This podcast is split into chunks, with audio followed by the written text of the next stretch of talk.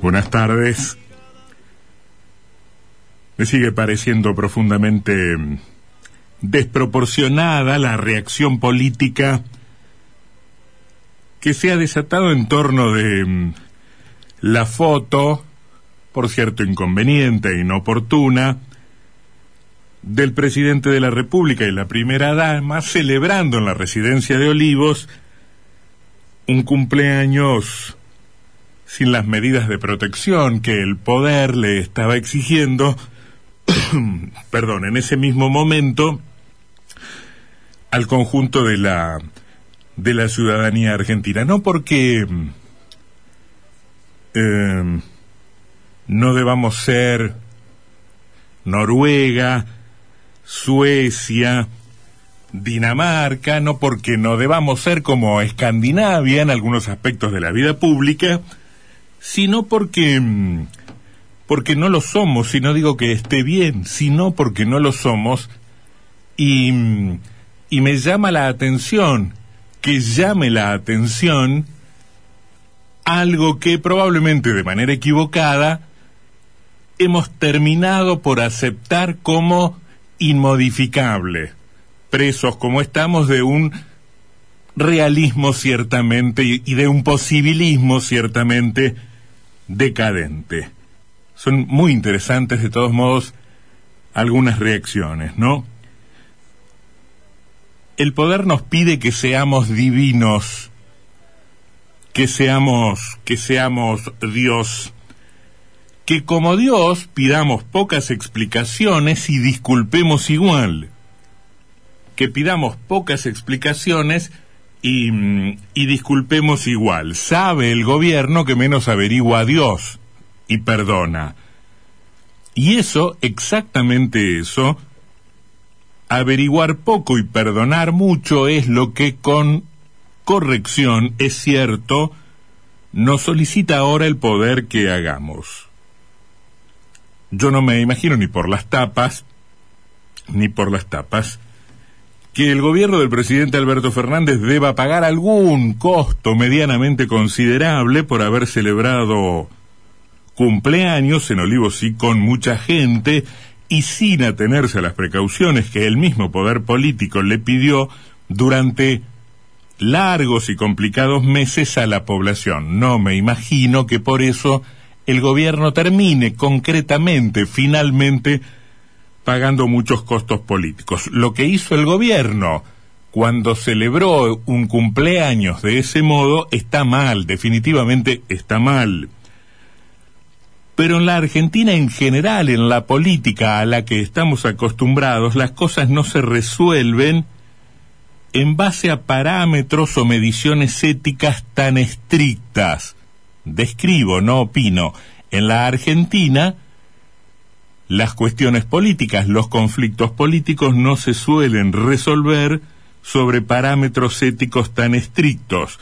El mal es mal y el bien es bien, canta la talentosa y recordada Eladia Blasquez. El bien es bien, el mal es mal pero a los políticos le explicaron en algún momento que la verdad suele residir en el poder, que la verdad es un problema de poder y desde entonces los políticos por estudiosos o por, por intuición se dedican a construir poder, tan solo poder y no tanta verdad, que la verdad no importa tanto. Construyamos poder e impondremos la verdad. Es probable, que frente al escandalete este que salta a las primeras planas de los diarios, es probable que no termine prosperando el juicio político al presidente con que algunos fantasean, ni las investigaciones judiciales que otros promueven, ni los costos políticos en términos electorales que algunos terceros desean. Probablemente no vaya a ocurrir ninguna de estas cosas no porque el mal se haya vuelto cosa buena, no porque lo que está mal sea visto bien ahora y que lo inaceptable sea oportuno.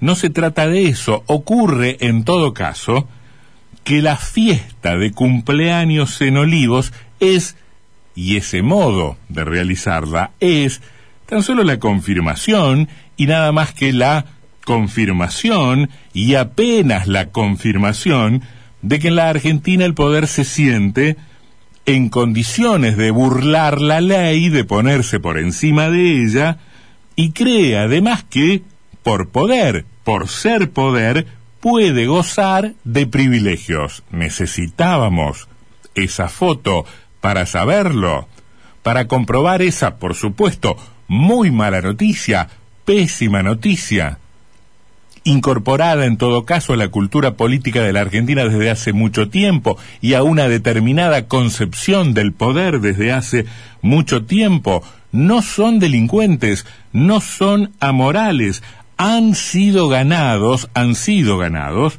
por una cultura que sólo a través de sujetos ejemplares, extraordinarios, por supuesto pocos, que sólo a través de ese puñado de tipos enseña que el poder no acarrea privilegios, que no concede privilegios, así como la victoria no da derechos, y que el poder no solo no debe saltearse la ley, sino que debe ser el primero en cumplirla, debe ser el campeón del cumplimiento en la ley. Eso es lo que corresponde. En la Argentina es excepcional, en la Argentina es extraordinario. Por eso la reacción parece ser una reacción de Escandinavia en la Pampa Gaucha. Una candidata oficialista expresa públicamente la reacción oficial frente a la, frente a la fotografía que muestra tortas, velitas y no alcohol en gel. Es una candidata a la que se ve obligada a expresarse, también lo ha hecho algún funcionario de gobierno de manera bastante tardía, pero el candidato es como ahora la primera línea em, de batalla, es, em, es la superficie que primero va a recibir Em, los, los ataques enemigos, las reacciones contrarias de los adversarios. ¿Mm? Papas fritas y no barbijos. En realidad, cuando Tolosa Paz pide perdón, em, estamos hablando no de la reacción oficial ante el hecho, es, desde ya, perdón por la obviedad, la reacción oficial al Estado público que, toma el hecho, al Estado público que alcanza el hecho, que hasta entonces permanecía a oscuras, vedado al público. Es la reacción no ante el hecho, sino al malestar que se supone o se mide a través de encuestas, genera la difusión del hecho. No es por el hecho que tiene, insisto, más de un año de antigüedad, sino por su conocimiento público, por la difusión, que tiene dos días. Es por la difusión, no por el hecho en sí, que el gobierno pide perdón. Dice la candidata, es un error, eso no debió ocurrir, no debe ocurrir, pedimos perdón. No debe ocurrir, pedimos perdón, es un error. Pide el gobierno perdón, perdón, como que una dimensión de humanidad, el perdón lo pedimos o lo concedemos en la vida cotidiana, la política adquiere o recupera ese, mm, ese don de humanidad, de cosa cotidiana, la humanidad vuelve a la política.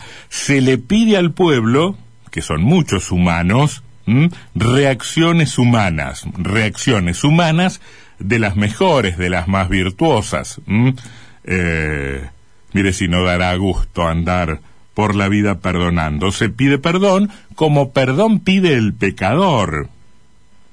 Se pide perdón como el creyente suplica a Dios, por supuesto, con la indispensable, oportuna y a veces aventajada mediación del sacerdote. Así se pide perdón, se pide perdón y se admite la falta, se admite la falta pidiendo perdón. No está mal, la verdad que no está mal, tampoco hay que este, abusar del asunto. El gobierno de Macri eh, creía que la institucionalidad argentina daba un paso adelante porque venía a suceder a un gobierno que se equivocaba y no pedía perdón. El gobierno de Macri se equivocaba cada cinco minutos y pedía perdón. Y con ese perdón pretendía marcar una diferenciación respecto de lo anterior. Bueno, no está mal. De lo que se trata es de no andar ni por la vida ni por el gobierno em, equivocándose cada cinco minutos eh, y pretender que esos errores sean disculpados con la em, bien educada eh, eh, petición del perdón. No está mal, de todos modos, insisto, pedir em, perdón. Nadie cree, nadie cree, sin embargo, que, que en un país donde el poder se ejerce así, digámoslo sencillamente como en la foto, nadie cree que en un país donde el poder se ejerce así, eh, mucho más con un sentido hedonista que austero, mucho más em, cercano al exceso que al límite, esto termine siendo una tragedia nacional ni un escándalo político. No sé, puedo equivocarme, pero me parece que no, que está condenado a morir en un par de días con la fugacidad que tienen las, las noticias irrelevantes. Un pedido de perdón, en tres minutos en la esquina, dos padres nuestros y a otra cosa. Sabe, el gobierno trabaja muchas veces sobre esta idea, este y casi todos los gobiernos, que, mm, que, que Vox Populi es Vox Day, Vox Populi es Vox Day, que la voz del pueblo es supuestamente la voz de Dios, y que Dios, como el indulgente pueblo argentino, averigua poco y perdona mucho. El pueblo argentino no anda husmeando por ahí, no tiene tampoco los, las instituciones y los instrumentos que le garanticen la posibilidad de saber todo cuanto el poder tiene para ofrecer y que generalmente esconde, y además perdona mucho, perdona casi siempre. Porque perdona casi siempre quienes confunden política con religión, con un acto de fe. Perdonan casi siempre los que convierten a la política en una cuestión de fe y, la adhesión en, en un tic incondicional. ¿Qué debo hacer frente a esto? Adherirme. ¿Qué frente a esto? Adherirme. ¿Qué frente a esto? Apoyar. Cuando la política pierde sentido crítico, presa del fanatismo, presa de los prejuicios, presa de las posiciones preconcebidas. No estoy acá para mirar cómo funciona el mundo, qué está bien y qué está mal, sino que estoy acá, piensan los actores de la política, para decir esto está bien, esté bien o mal, esto está mal, esté mal o bien.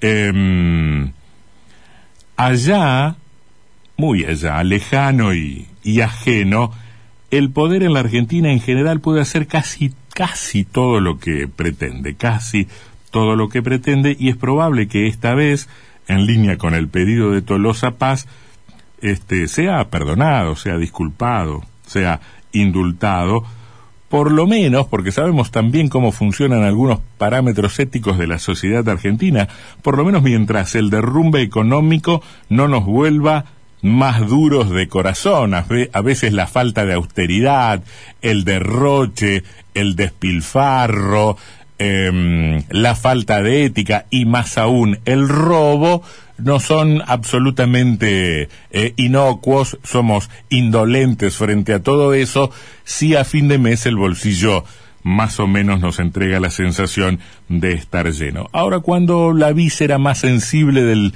del ser humano, diría el inolvidable general, este, aprieta, eh, bueno, ahí nos, nos asaltan y nos ganan los ataques de ética, este, movidos sin que lo admitamos por el vil metal o porque nos falta el vil metal. Em, protestón pero indulgente, criticón pero condescendiente, el pueblo argentino, por lo menos eso me parece a mí, me animo a pronosticar, perdonará una vez más, perdonará una vez más.